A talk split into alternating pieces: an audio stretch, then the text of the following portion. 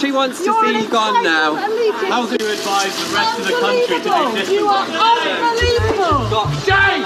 Shame! Shame on you, resign. Poradce britského premiéra Dominic Cummings, jeden z hlavních architektů odchodu Británie z Evropské unie, je pod rostoucím tlakem, aby rezignoval. Vyšlo totiž najevo, že pravá ruka Borise Johnsona podnikla uprostřed koronavirové krize soukromý výlet přes půl země, nehledě na celostátní karanténu a riziko, že mohl mít COVID-19. Donutí Cummingse k odchodu sílící kritika veřejnosti a svědčí skandál o tom, že se v Británii proměňuje politická kultura? Je pátek 29. května, tady je Lenka Kabrhelová a Vinohradská 12, spravodajský podcast Českého rozhlasu. Britská opozice chce rezignaci hlavního poradce premiéra Borise Johnsona. Kritika se na Dominika Cummingse snesla poté, co deníky Guardian a Daily Mirror přinesly informaci o tom, že Cummings nedávno porušil pravidla karantény. Jeho odvolání kromě opozice žádá i několik konzervativních poslanců. Poradce, který byl hlavním strůjcem kampaně za vystoupení Británie z Evropské unie v roce 2016, odvezl syna na hlídání z Londýna do více než 400 kilometrů vzdáleného severo anglického hrabství Darham, ačkoliv v té době už platila přísná pravidla spojená s omezením pohybu. Žádná omluva, žádné vysvětlení. Tak přesně takhle britský deník Guardian schrnul včerejší vyjádření hlavního poradce britského premiéra Dominika Cummingse. V době přísné karantény totiž cestoval přes celou Anglii se svým synem a manželkou nejspíše nakaženou koronavirem. Britové měli přitom podobné cesty zakázané. Boris Johnson a jeho ministři zkouší Cummingse hájit rodičovskou odpovědností, že se snažil ochránit své děti že ho vezl z nakažené domácnosti k prarodičům, takže to bylo podle nich rozumné a odpovědné. Problém ovšem je, že to samé by v době karantény rády udělali miliony Britů a nemohli. Vláda v čele s Johnsonem jim neustále opakovala, zůstaňte doma, nikam nechoďte, pokud to není nezbytně nutné. Jedině tak epidemii zvládneme a pomůžete tak přetíženým zdravotníkům.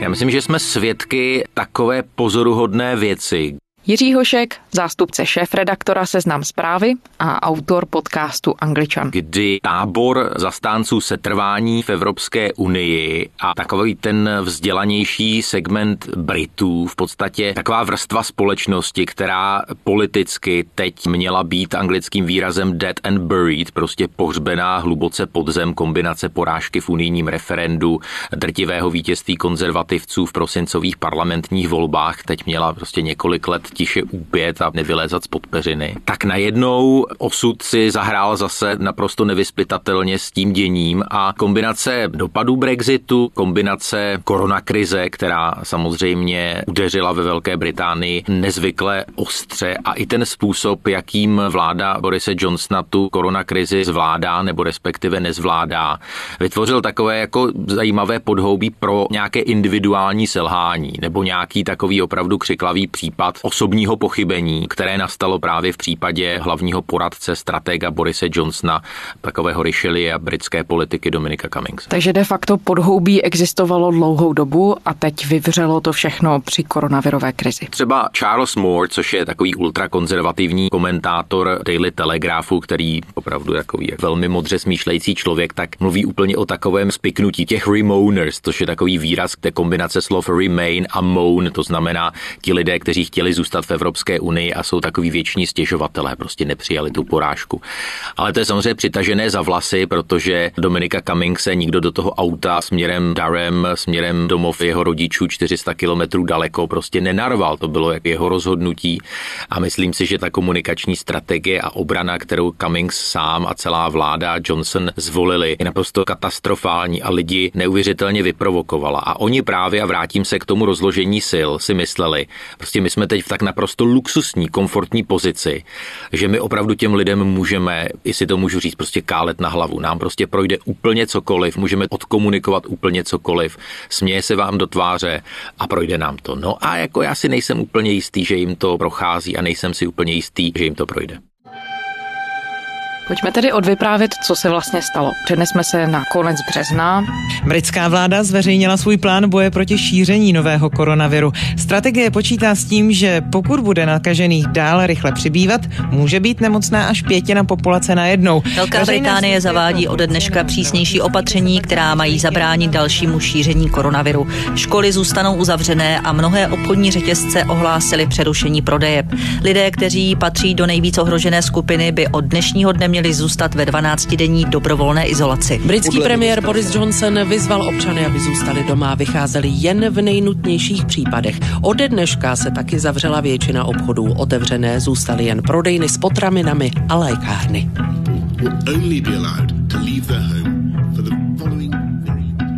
Začínala celostátní karanténa v Británii. Dominic Cummings, jeden z lidí, kteří spolu vytvářeli ta pravidla, nasedá do auta, bere sebou syna a svoji nemocnou manželku a vyráží. Kam jel? Jel na sever do města Durham na severovýchodním pobřeží Anglie, odkud Cummings sám pochází. No a my vlastně jako úplně nevíme ty myšlenkové pochody. Cummings řekl, že se nedopustil ničeho nelegálního, nenabídl svou rezignaci a ani o ní prý neuvažoval. Odmítl taky dotaz novinářky BBC, jestli podle něj neexistují dva typy pravidel, a sice pro ty mocné a ostatní obyvatele. Nemyslím si, že bych byl tak jiný, že by tady bylo jedno pravidlo pro mě a další pro ostatní. Věděl jsem, jaká platí pravidla. Myslím, že jsem v dané situaci jednal rozumně a legálně. Cummings potvrdil, že 20 27. března odvezl svou manželku a syna z Londýna do Daremu, to je město na severu Anglie zhruba 400 kilometrů daleko a Cummings se obhajoval tím, že jeho manželka byla nemocná a že by se o sám o svého syna nemohl postarat. Připomeňme, že Cummings sám buď covid měl, nebo měl příznaky, které tomu velmi výrazně nasvědčovaly. Byl blízko nakaženého Borise Johnsona, byl blízko nakažených dalších lidí. No a potom vlastně se ukázalo, že ta cesta na sever nebyla jediná. My wife was very worried, particularly given my eyesight seemed to, seemed to have been affected by the disease. Potom tam byl ještě nějaký výlet na Barnard Castle a výmluvy žáka šesté třídy, který přijde pozdě na písemku z matematiky ve stylu, že si chtěl Dominic Cummings vyzkoušet, že má problémy se zrakem, jestli teda vlastně dobře vidí nařízení a podobné věci. We did not visit the castle, we did not walk around the town. We parked by a river. My wife and I discussed the situation. We agreed that I could drive safely a vrátím se k tomu, co jsem říkal. Prostě, hele, já tam něco řeknu na té tiskové konferenci, my to prostě vysedíme, bude chvilku dva, tři dny popráska, pak se prostě všechno vrátí do běžných kolejí. Ale myslím si, že podcenili tu věc, že často se bavíme v Česku, v Británii o skandálech, které se těch lidí běžných netýkají. Oni si to nedokážou představit. Ale tady se bavíme o něčem, že Britové, což jsou velmi svobodomyslní lidé, jsou prostě zavřený několik týdnů ve svých často velmi velmi malých bytech nebo malých domcích. Ta nákaza se tam šíří tak intenzivně, že skoro každý má ve svém okolí někoho, kdo se covidem nakazil nebo někdo, komu umřel nějaký příbuzný v domě s pečovatelskou péčí. No a teď vidí nějakého papaláše, který si myslí, že mu prostě patří Británie, který si řekne, hele, pro mě ta pravidla neplatí. A na to Britové zareagovali daleko prudším způsobem, než si Johnson, Cummings a spol mysleli. A nabídnul Dominic Cummings za celou dobu nějaké smysluplné vysvětlení toho, proč odjel z Londýna, proč se pohyboval v době, kdy měl být v izolaci po venkovních prostorech? Ne, respektive on jede vysvětlení ve smyslu, já jsem jednal podle otcovských instinktů. Já jsem v podstatě na nějaké misky váh vedle sebe dal ta pravidla, která, jak si správně řekla, on sám spolu vytvářel a to, že jsem se chtěl postarat o svého syna, přitom tam určitě byla možnost nějaké péče přímo v Londýně, nemusel opravdu jet takovouhle obrovskou vzdálenost a je tam samozřejmě ten rozměr a na to jsou Britové taky extrémně citliví, kdo o té cestě věděl. Uh, uh,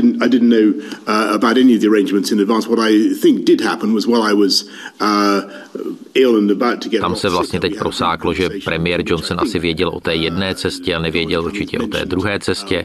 But I have to tell you, uh, Laura, at that particular stage I had a, lot uh, on my plate and uh, really uh, didn't focus on the matter until uh, these stories started to emerge in the last No a ono se to vlastně nasčítá. Ale co je, myslím, strašně důležitý rozměr, Lenko, je i to, že i Dominic Cummings, i Boris Johnson měli už x příležitostí použít buď slovo lítost, nebo použít slovo omlouvám se. A ještě to ani jednou z těchto úst nezaznělo. No, I don't, I don't regret um, what I did. As I, as I said, I think, Když ještě zůstaneme u argumentů, které zaznívají na jedné nebo druhé straně, dá se s jistotou říct, že Dominic Cummings mohl představovat riziko nákazy pro ostatní lidi? Určitě a v podstatě, kdyby byl obyčejným smrtelníkem, tak by dostal pokutu od policie, které se z největší pravděpodobností nevyhne. Mimochodem policejní okrsek v Darimu to jeho počínání začal prošetřovat, to znamená, ono běží vyšetřování. A to je vlastně ten další rozměr, že teď v podstatě britská veřejnost je nastavená tak, že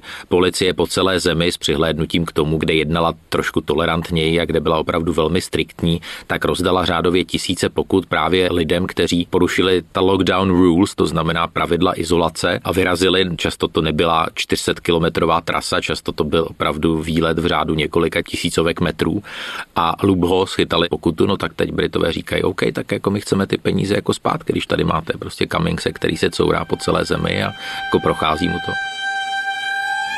Ulice Whitehall je lidu prázdná, jen u Černé mříže, která uzavírá vstup do Downing Street, stojí několik lidí. Uh, Myslím, že měl odstoupit. Když to neudělal, měl se ho Boris Johnson zbavit. Doufám, že teď lidé alespoň pochopí, jaký je. Je to jen poslední z řady jeho nekompetentních rozhodnutí. Říká na adresu Borise Johnsona asi 60-letá žena. Já si myslím, že tam je jedna strašně zajímavá reakce, se kterou Johnson a Cummings podle mě nepočítali a to je taková, jako skoro bych řekl, jednotná mediální fronta. První dvě média, která tu kauzu rozpoutala, tak to byl liberálně levicový Guardian a bulvár Daily Mirror, který politicky taky stojí nalevo, stojí blízko laboristům, ale málo kdo očekával, že opravdu vyhodnotí tu situaci i Telegraf, což je v podstatě stranický seriózní deník, který inklinuje ke konzervativní straně, nebo více než inklinuje, a dokonce nejčtenější bulvár Daily Mail, tak i tyhle listy začaly Cummingsovi, začaly Borisu Johnsonovi jako velmi nepříjemně zatápět a dokonce začaly svoje proslulé titulky přibarvovat tím stylem, že ta situace je prostě neudržitelná.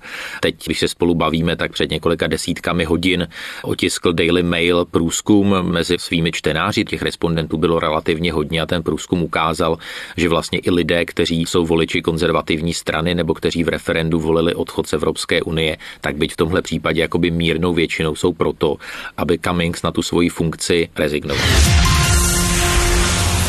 Popularita britského premiéra Borise Johnsona v posledních dnech výrazně klesla, informuje o tom deník Independent. Názor veřejnosti na vládu a jejího předsedu se změnil po aféře premiérova poradce Dominika Cummingse. Ten v časech přísné karantény cestoval přes celou Anglii se synem a manželkou, která byla v té době pravděpodobně nakažená koronavirem. Podle agentury YouGov věří 71% Britů, že Cummings porušil pravidla. Premiéra celou situaci odmítá vysvětlit a jeho oblíbený oblíbenost se tak podle včerejšího průzkumu propadla do záporných čísel. Mě vlastně fascinuje jedna věc. Dominic Cummings, podle mě, by se klidně mohl domluvit s Borisem Johnsonem, že na tu svoji oficiální funkci rezignuje, ale mohl by podle mě velmi jednoduše to, co dělá do posud, dělat v nějakém neoficiálním režimu. A to, že se o něj svádí takový boj a že Boris Johnson na něm tak lpí a viděli jsme teď minulou sobotu, jak byl vydaný vyloženě pokyn těmi stranickými whipy, což jsou lidé, kteří normálně dbají na disciplínu při hlasování, dbají na to, aby poslanci byli přítomni při důležitém hlasování, jak prostě obtelefonovali úplně všechna relevantní jména té straně a řekli, teď vezměte svůj smartphone, zasedněte k počítači a napište nějaký status na podporu Dominika Cummingse v tom duchu, jakože neporušil pravidla, že jednal jako otec a všichni to fakt udělali, jak přes kopírák, jenom několik jedinců poslalo tyhle naháněče k šípku, tak ukazuje, jak obrovsky důležitý Dominik Cummings je. Tím se dostáváme k zásadní otázce. Kdo je Dominic Cummings? Proč je tak důležitý? Ta jeho role je vlastně bezprecedentní. Když to někdo třeba srovnává s Alistairem Campbellem, což byl spin doktor a mediální guru Tonyho Blaira, takový opravdu velmi výrazný chlapík v pozadí úspěchu Tonyho Blaira v roce 1997 a poté, tak tam si myslím, že Alistair Campbell neměl opravdu tu politickou dimenzi a ten přímý vliv. Taky se ho tehdy strašně moc lidí bálo, byl strašně vlivný, všichni se jako otáčeli, co Alistair. Ale teď, když se vrátím třeba k tomu dění po prosincových parlamentních volbách, tak Dominic Cummings skutečně sestavuje vládu. Dominic Cummings prostě říká, ty se mi líbíš, ty se mi nelíbíš, u tebe vůbec nevím, kdo jsi. Jsou různá svědectví toho, jak Dominic Cummings sedí na chodbě v Downing Street a vyloženě takovýmhle dehonestujícím způsobem mluví s velmi seniorními členy konzervativní strany ministry. On měl dialog s tehdejším ministrem financí a ex-ministrem vnitra Sajidem Javidem a řekl mu, hele Sajide, ty vyhodíš tady tyhle ty svoje poradce, oni jsou moc pro unijní, anebo půjdeš tak Sajid Javid odmítl a už nebyl minister financí. A minister financí se dneska jmenuje Rishi Sunak, což je mimochodem chlapík, který je za dobře s Dominikem Cummingsem. A kromě toho je Dominik Cummings politicko-marketingový strateg, je to člověk, který byl ředitelem, ale myslím si, že byl víc než ředitelem té euroskeptické kampaně Vote Leave, což byla jedna z euroskeptických kampaní před unijním referendem v roce 2016. Takže je to člověk, je muž Boris Johnson vděčí za mnoho mnohé. A proto Johnson dělá všechno možné, aby asi udržel Cummingse nad vodou. Jakkoliv já si myslím, že kdyby Cummings se vyhodil, což se pořád ještě klidně může stát, tak Cummings nebude běhat po Londýnu a nebude trousit nějaké tajnosti z toho, co se dělo v letech 2015 až 2020. Ta podpora konzervativních voličů se podle průzkumu ale teď v posledních chvílích, jak si to říkal, začíná možná lámat. Směřuje to k tomu, že Cummings možná nakonec bude muset odejít, nebo se dá očekávat, že by to v úvozovkách mohl vysedět tuhle krizi? Konzervativci a Boris Johnson mají jednu velkou výhodu. Na horizontu široko daleko nejsou žádné volby. To znamená, když ty průzkumy ukazují, že konzervativci přišli o 5 nebo 6 procentních bodů a že laboristé 5 nebo 6 procentních bodů získali, tak jednak konzervativci si pořád udržují náskok, pořád by je volilo nějakých 43-44% lidí, což je naprosto neskutečné číslo. Ale znovu říkám, teď žádné volby nejsou na obzoru, takže konzervativce by to opravdu nemuselo pálit, nehrozí pád vlády ale když jsem řekl A, tak musím říct i B, že v posledních hodinách se podle mě množí náznaky, že i členové, nejenom někteří poslanci, kteří to už dali najevo veřejně, už tu máme i první rezignaci náměstka ministra pro Skotsko, chlapíka, který je zvolený za skotský volební okresek, Náměstek státního tajemníka britské vlády pro Skotsko Douglas Ross rezignoval na protest. Který řekl zcela upřímně, že to, jakým způsobem vláda postupuje v kauze Cummings, on absolutně nedokáže obhájit před svými voliči, proto v takové vládě nemůže sedět. Jak napsal náměstek tajemníka pro Skotsko v rezignačním dopise, řada jeho voličů nemohla dát poslední s Bohem svým blízkým. Rodiny nemohly navštěvovat své nemocné příbuzné, protože dodržovali nařízení vlády. Jak jim teď vysvětlit, že pravidla neplatí pro všechny, ptá se náměstek státního tajemníka pro Skotsko Douglas Ross a britská média přinášejí zatím jakoby anonymně svědectví dalších, čím dál seniornějších konzervativců, kteří říkají něco velmi podobného. Mimochodem, mnou už citovaný Sajid Javid, který dneska nemá žádnou vládní funkci, ale je to člověk, kterému určitě naslouchá hodně lidí, tak se nikoli anonymně, ale veřejně, byť třeba ne tak úplně tvrdě, vůči Cummingsovi a tomu stylu komunikace jeho skandálu už taky vymezil. To znamená, ten břeh, na kterém Cummings stojí, ta voda dost solidně podemílá a je tady velký rozdíl českých a britských médií, že v Česku se opravdu taková věc dá vysedět. A je to dáno tím, že ten skandál se objeví na titulní straně v pondělí, v úterý, ve středu už se propadne na stranu číslo 3, ve čtvrtek na stranu číslo 5 a v pátek možná už šéf redaktor říká, hele, to už nikoho nebaví, dejte tam něco jiného. No tak v Británii je to smýšlení úplně jiné. Myslím si, že elektronická média v tom hrají samozřejmě hrozně velkou roli, dokud to lidé budou mít takzvaně před očima nejenom v printu a na webu, ale budou to mít i v televizních zprávách, tak to bude naprosto zásadní. Dominic Cummings and Boris Johnson have reached the zenith of politics. V posledních hodinách se strašně zajímavým a důležitým bojištěm stala BBC. Pořad Newsnight. should be punished just like everyone else. People are still being fined. It's hypocrisy in the middle of the government. Což je v podstatě taková obdoba událostí komentářů s vele zkušeným týmem a naprosto fantastickou moderátorkou Emily Maitlisovou, což je podle mě možná britská moderátorská jednička tak tomu samozřejmě věnují poslední dny, vracejí se k tomu tématu. No a v úterý večer Emily Maitlisová na úvod toho Newsnightu, těch událostí komentářů, v podstatě vedla takový monolog, který byl velmi kritický vůči panu Cummingsovi a vůči chování vlády. Good evening. Dominic Cummings broke the rules. The country can see that and it shocked the government. Ona tam použila i takové výrazy jako shocked a unbelievable.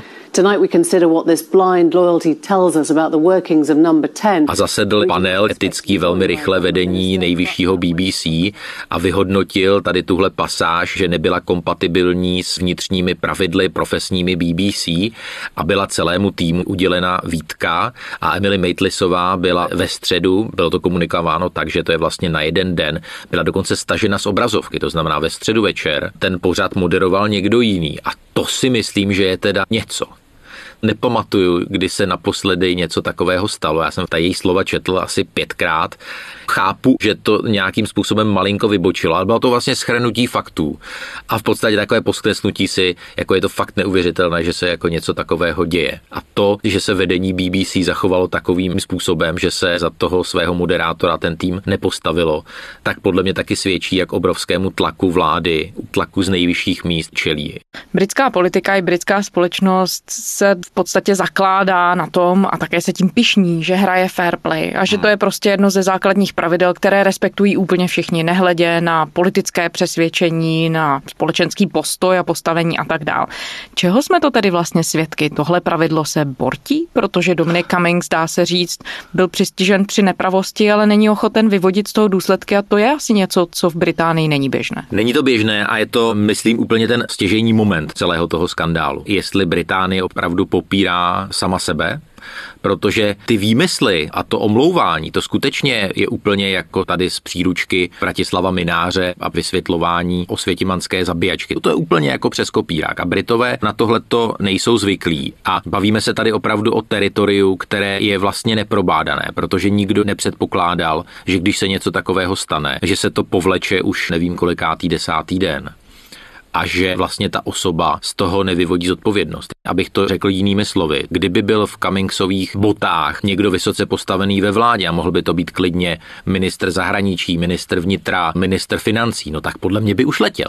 Což jednak svědčí o tom zase, jakou neuvěřitelně jakoby VIP nepostradatelnou osobou Cummings je. Zároveň to svědčí o tom, že ti konzervativci a Johnson zvlášť, podle mě svědomím té 80 hlavé většiny v dolní sněmovně se prostě cítí v tak neuvěřitelně komfortní situaci, že si říkají a možná ještě i na pozadí toho, že se vlastně děje ta koronakrize a že jakoby mimořádná situace vyžaduje mimořádné kroky, že tohle všechno dohromady nějakým způsobem dokážou té veřejnosti odprezentovat a že jim to projde a že to prostě vysedí. Británie prošla podobně třeba jako Spojené státy i jiné země v posledních letech poměrně turbulentní dobou z hlediska politiky a toho, co se dělo na politické scéně.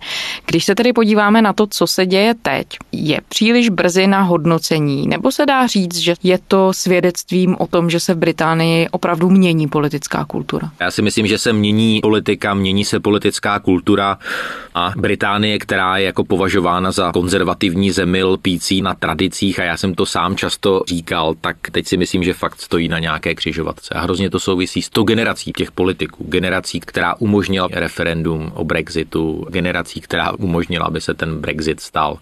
Myslím si, že i ten způsob, jakým přistoupila k řešení té koronavirové krize, tak je vlastně dalším důkazem toho, že tohle je generace politiků, která je teď u moci, která klade emoce, image, marketing nad praktickou politiku, nad fakta a že to je vlastně takový jako soft Trumpism. To něco, vůči čemu se Britové ve směs neuvěřitelně ohrnují nos a dělají si legraci z Trumpa a je jim krajně nesympatický, ale to, co se děje za její humny, začíná něco takového velmi připomínat.